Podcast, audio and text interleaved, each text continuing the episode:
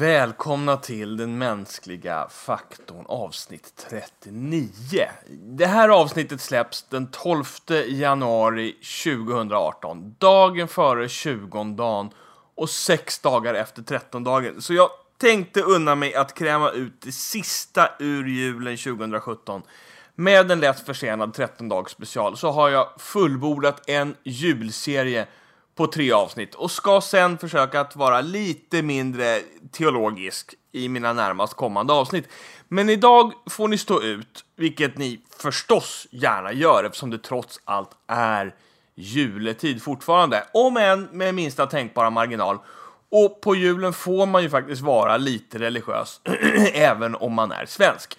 Så idag blir det en teologisk utläggning om trettondagen, birollerna i julspelet och mitt orimliga deltagande i en NATO-workshop i Israel 2014. Att göra en 13-dags special är kanske lite överflödigt eftersom vi alla vet exakt vad 13-dagen handlar om. Och eftersom vi omhuldar den med en sådan rikedom av traditioner och firande som varje år påminner oss om just 13-dagens djupa betydelser. Men jag tänkte ändå göra en liten djupdykning i den för att fräscha upp dina redan digra kunskaper. På trettondagen, den 6 januari, firar vi att de tre vise männen besökte den nyfödde Jesus i ett stall. Vilket man nog måste säga är att stretcha storyn ganska rejält eftersom vi inte har en aning om vilken tid på året Jesus egentligen föddes. Och de tre vise männen förmodligen inte alls besökte en nyfödd Jesus, utan Jesus som var någonstans runt 1-2 år gammal. Sen vet vi faktiskt inte heller om de tre vise männen verkligen var tre, utan det har vi hittat på därför att de hade med sig tre sorters gåvor av guld, rökelse och myrra. Och det är väl dessutom rätt så sannolikt, givet den dåtida kontexten, att det där stallet egentligen var en grotta. Men en historia om ett spe specifikt antal visa män som någon gång på året, vilket med en sannolikhet av 1 på 365 faktiskt skulle kunna vara den 6 januari, besöker en ungefär 1–2-årig Jesus i en grotta eller eventuellt ett stall den historien låter sig inte dramatiseras med riktigt samma juice och exakthet i ett julspel. Dessutom blir den mycket svårare att högtidlighålla ett visst datum. Så jag har inga issues med att den har friserats en aning med åren. För det viktiga är inte det exakta händelseförloppet utan vad berättelsen har att säga oss. Och då måste man ju börja med att fråga sig varför berättelsen finns där överhuvudtaget. Det berättas om de vise männen enbart i Matteus evangeliet och Matteus är ungefär 30 sidor. Varför gav författaren utrymme åt just den här händelsen när han skrev en biografi på bara 30 sidor? När man på så få sidor ska återberätta ett helt liv utelämnar man naturligtvis allting förutom det absolut mest viktiga, vad är det då som är så viktigt med just den här berättelsen? Författaren eh, av texten, eh, av texten och språket att döma, själv jude. Och judarna var ett folk som på den tiden höll sig så isolerade som möjligt från andra folk med starka egna traditioner och en religion som de ansåg var den enda rätta. Varför skulle Matteus då skriva in en berättelse om att några magiker, för det är faktiskt grundtextens ord, några magiker från ett annat land och ett annat folk hör till de första som får veta att Gud själv har fötts som människa. Och Gud valde att uppenbara det för dem genom deras astrologi, alltså genom deras praktiserande av en helt annan religion. Och de kom med dyra gåvor som sannolikt räddade livet på Jesus genom att finansiera den unga familjens landsflykt till Egypten när kung Herodes lät döda alla gossebarn under två år eftersom han hört ett rykte att judarnas kung och efterlängtade Messias hade fötts i Betlehem. De var från ett annat folk och ett annat land och var av en annan tro och Gud inte bara talade till dem genom deras religion, utan de blev också livräddande finansiärer för Jesusbarnets familj och därmed aktörer som hela kristendomen i en mening har att tacka för sin existens. Förstår du hur revolutionerande det här måste ha varit i en protektionistisk, nationalistisk och religiöst intolerant kontext? Vilket förmodligen är just anledningen till att Matteus valde att inkludera det i sin blott 30 sidor långa bok om Jesus. Jag vet inte hur det är för dig, men jag kan ganska ofta känna mig som ett ufo. Och för det mesta är det nog en fullt rimlig känsla i mitt fall, men inte alltid. När jag inte fattar hur pengar kan vara så viktigt för oss som redan har allt vi behöver och mycket mer därtill. Och bara zoomar ut när samtalet handlar om hur kränkt man blev av sitt förra lönesamtal. Eller att man kommer avsäga sig en arbetsuppgift och ett ansvarsområde som man egentligen tycker om, men som man inte tycker att man får tillräckligt betalt för. För då fattar jag inte hur folk tänker. Eller när samtalet handlar om hur man ska göra för att slippa undan skatt så effektivt som möjligt. För då blir jag bara provocerad. Eller när jag ibland står i en kyrka där folk sjunger sånger som jag väl tycker är så där. Eftersom jag går igång mest på Rage Against the Machine och State of Trance. Och sångerna har texter som jag faktiskt inte riktigt begriper. Om att man vill bo under ett vattenfall eller om portar av pärlor eller för den delen om Hosianna som av ganska oklara skäl är lite random inslängt i, i både gamla och moderna kyrksånger. I synnerhet i jul och adventstid. Men som jag tror ytterst få kyrkobesökare har en aning om att det i själva verket betyder hjälp oss. Eller som i andra fall, där jag begriper texterna men faktiskt inte kan stämma in i dem av rent teologiska skäl. Som att världen inte har något jag behöver och att det enda jag begär är att få bli helig. För det första, vad är det för en attityd? Det enda jag begär. Det här är det enda jag begär. Ska det vara så svårt? För det andra är det ju inte sant överhuvudtaget. För om det verkligen vore det enda jag begär så tänker jag anmärkningsvärt lite på det i jämförelse med annat som man associerar med begär. Som till exempel mat eller sex, vilket jag kan ägna ganska mycket dagdrömmerier åt. Var för sig, ska väl tilläggas, för det mesta i alla fall. Det är när jag tänker efter kanske lite för sällan som jag funderar på mat och sex i samma seans. För det öppnar ju onekligen upp en del kreativa möjligheter som kanske kan vara lite äggande om man nu vill ordvitsa lite. Men låt oss släppa det och återgå till när jag känner mig konstig. För att podda om att jag tycker att jag funderar för lite på matsex hör tydligen inte till de eh, saker som får mig att känna mig som ett ufo.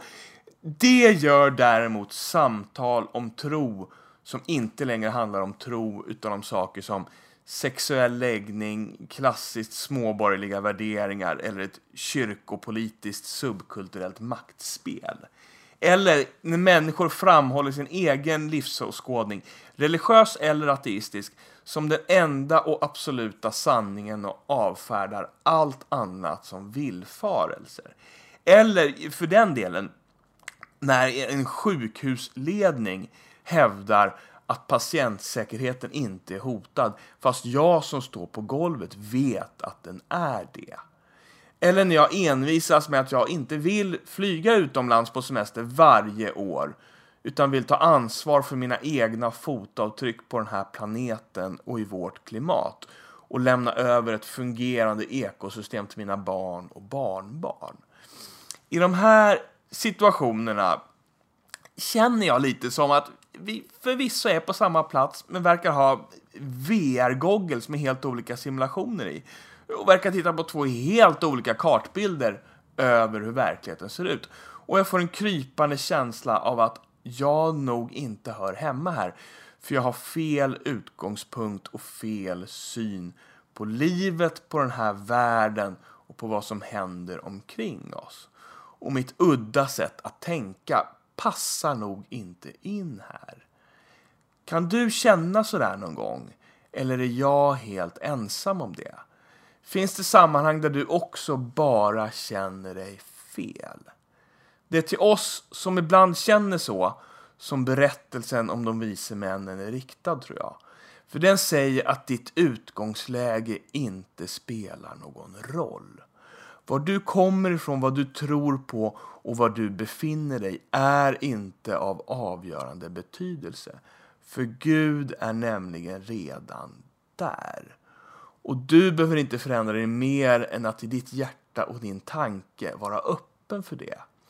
Många människor säger till mig när vi pratar om tro och andlighet att de inte är andliga människor eller inte så kyrkliga av sig eller inte så värst troende. Men vet du? Det tror inte jag spelar någon som helst roll.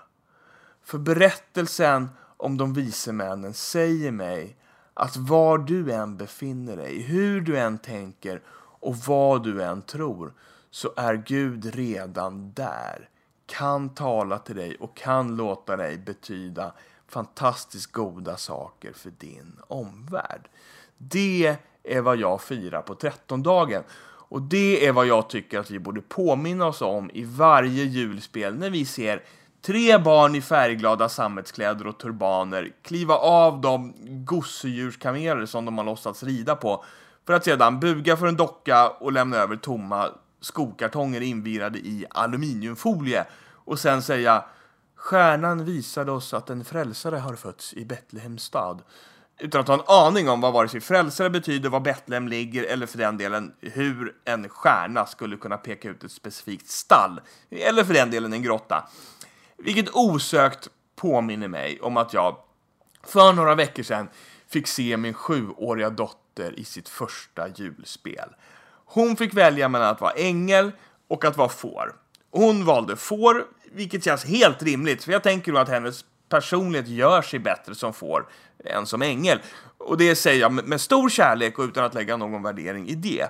Min nioåriga son valde att vara publik, vilket också det är helt i linje med hans personlighet. Och man ska göra det man är bäst på, som jag brukar säga när jag går och tar en fika på jobbet. Och jag måste säga att hon levererade en högst sympatisk rolltolkning som får i, i denna andra av de två märkliga biscenerna i julevangeliet. Och jag tänkte faktiskt, som av en händelse, gå vidare med den scenen nu. Berättelsen om herdarna finns bara i Lukas evangelium. Lukas var själv inte jude, men blev en mycket framstående person i den tidiga kristna kyrkan. Han var av allt att döma en intellektuell, påläst och noggrann person som arbetade som läkare vilket jag kanske bör tillägga som en passus, ingalunda är någon garanti för att man är vare sig intellektuellt påläst eller noggrann. Det finns eh, ortopeder också höll jag på att säga, men jag tar tillbaka det. Det finns begåvade individer även bland de människor som har drabbats av en ST i ortopedi. Eh, och eftersom jag inte ser någon som helst väg att slingra mig ur det här nu så går jag bara vidare. Lukas verkar ha varit intellektuell, påläst och noggrann och han gav sig på projektet att samla ihop historier från ögonvittnen och sammanställa dem till en väl bearbetad berättelse om Jesus. Lukas var alltså själv en person som stod högt upp på samhällsstegen med en fin utbildning och ett respekta respektabelt yrke. Han dedikerade sin bok till Theophilus, sannolikt en högt uppsatt och välbärgad romare som verkar ha fungerat lite som Lukas förläggare och distributör. Så här har vi då en högutbildad och väl ansedd icke-judisk man som skriver en bok om Jesus och han dedikerar den till en välbärgad och högt uppsatt icke-judisk romare. Varför skulle han inkludera en historia om att några herdar var de första utanför familjen som fick budskapet om att Gud själv fötts som människa och som fick träffa honom. Herdarna var nästan längst ner på samhällets stege. De var fattiga och marginaliserade. Vissa historiker hävdar att de var utstötta och inte sällan kriminella. Att de stank av getter och får så att man redan på avstånd kunde känna att de närmade sig och då undvika att ens behöva komma i närheten av dem. De hade ingen utbildning, ingen status och inga meriter. Deras CV sög. Det var en punkt. År 12 före Kristus till idag. Herde. Punkt.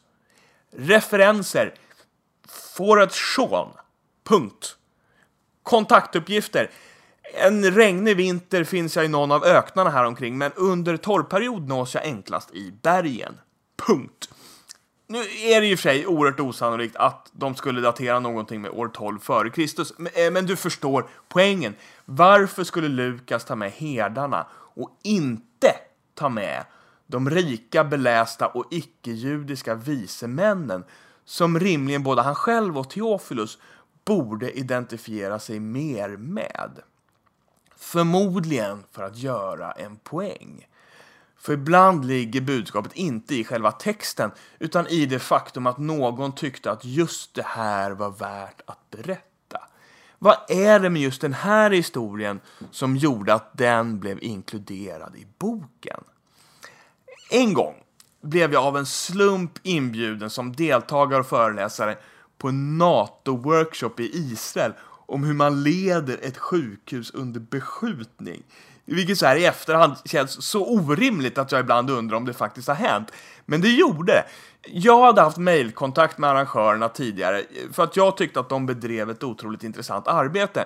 Och i samband med det hade vi diskuterat ett utbildningskoncept som jag precis blivit instruktör i. Och så ville någon av dem ha en föreläsning om det och de frågade mig om tips på föreläsare. Jag gav dem några lämpliga namn på folk som verkligen kunde detta, men ingen av dem hade tid att åka. Så till slut fick jag en förfrågan. Jag hade aldrig själv agerat som instruktör inom utbildningskonceptet. Jag har ingen som helst erfarenhet av internationell katastrofsjukvård. Definitivt ingen erfarenhet av att leda ett sjukhus under beskjutning. Och då hade jag inte ens erfarenhet av ledning på ett sjukhus vid en normal kris eh, eller stor olycka utan beskjutning. Så jag tackade förstås ja, för det är lite så jag fungerar. Och när jag kom dit och började läsa programmet såg jag att det var 25 internationella experter samlade. Och jag blev helt lyrisk över detta tillfälle att inhämta kunskap. Men sen blev jag lite bekymrad när jag bara kunde räkna till 24 experter och det långsamt gick upp för mig att jag var den 25. Jakob Pansell, internationell expert på att leda sjukhus under beskjutning, utvald till en expertpanel som ska formulera ett konsensusdokument åt NATO. Det är ju helt underbart, för det är fullständigt galet. Och jag ler bara jag tänker på det, men där och då fick jag faktiskt lite ont i magen. För jag såg mig omkring och där fanns internationellt kända katastrofläkare som åker världen runt och som intervjuas på CNN. Där fanns högsta läkarhönset på internationella Röda korskommittén. Israeliska generaler, chefen för Israels antiterrorstudier, en ambassadör, en bulgarisk minister och professorer i rader. Där var folk som stått i fältsjukhus i Afghanistan och Irak som opererat i tält i Haiti, som fått sina sjukhus sönderskjutna av raketer, som ägnat ett liv åt att forska på katastrofsjukvård och terrorism, och en svensk sjuksköterska som inte hade någon som helst erfarenhet av något av detta och som skulle föreläsa om ett utbildningssystem som man egentligen aldrig använt på riktigt. Och när jag drog min första liknelse om att stora katastrofövningar är lite som mina barn. Alltså att de kostar en massa pengar, tar en massa tid och är allmänt svåra att förstå sig på. Vilket jag tyckte var en alldeles utmärkt och målande illustration. Men när det skämtet slash sanningen togs emot med total tystnad i rummet och 24 internationella experter, som på riktigt är internationella experter, bara tittar stumt på mig då känner man sig inte särskilt stor. Och sen säger jag att Ludde, den enda andra svensken i sällskapet, en av världens tunga katastrofkirurger och en bekant från Karolinska, nickar till en bit in i mitt föredrag. Då vill jag bara skjuta ut mig och flyga hem till Sverige. I synnerhet när jag sen blev uppäten i diskussionen efteråt där jag kan informera om att det israeliska och arabiska sättet att diskutera är aningens mer direkt och intensivt än vårt svenska. Nu var det förvisso flera som kom fram efteråt och sa att de uppskattade min föreläsning och att de faktiskt höll med om mina åsikter. Så jag upplevde det förmodligen mycket värre än vad det egentligen var. Men där och då kände jag mig otroligt liten och misslyckad. Har du någon gång drabbats av den där känslan av otillräcklighet? Att din utbildning och din erfarenhet är för liten. Att din status och din inkomst är för låg.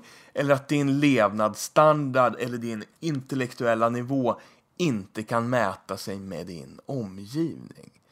Känslan av att ditt CV suger och att jämfört med de här människorna är du ingenting och har inget att komma med. Det var den känslan som la sig som en tung och våt filt över mina axlar när jag såg mig omkring i det sällskapet.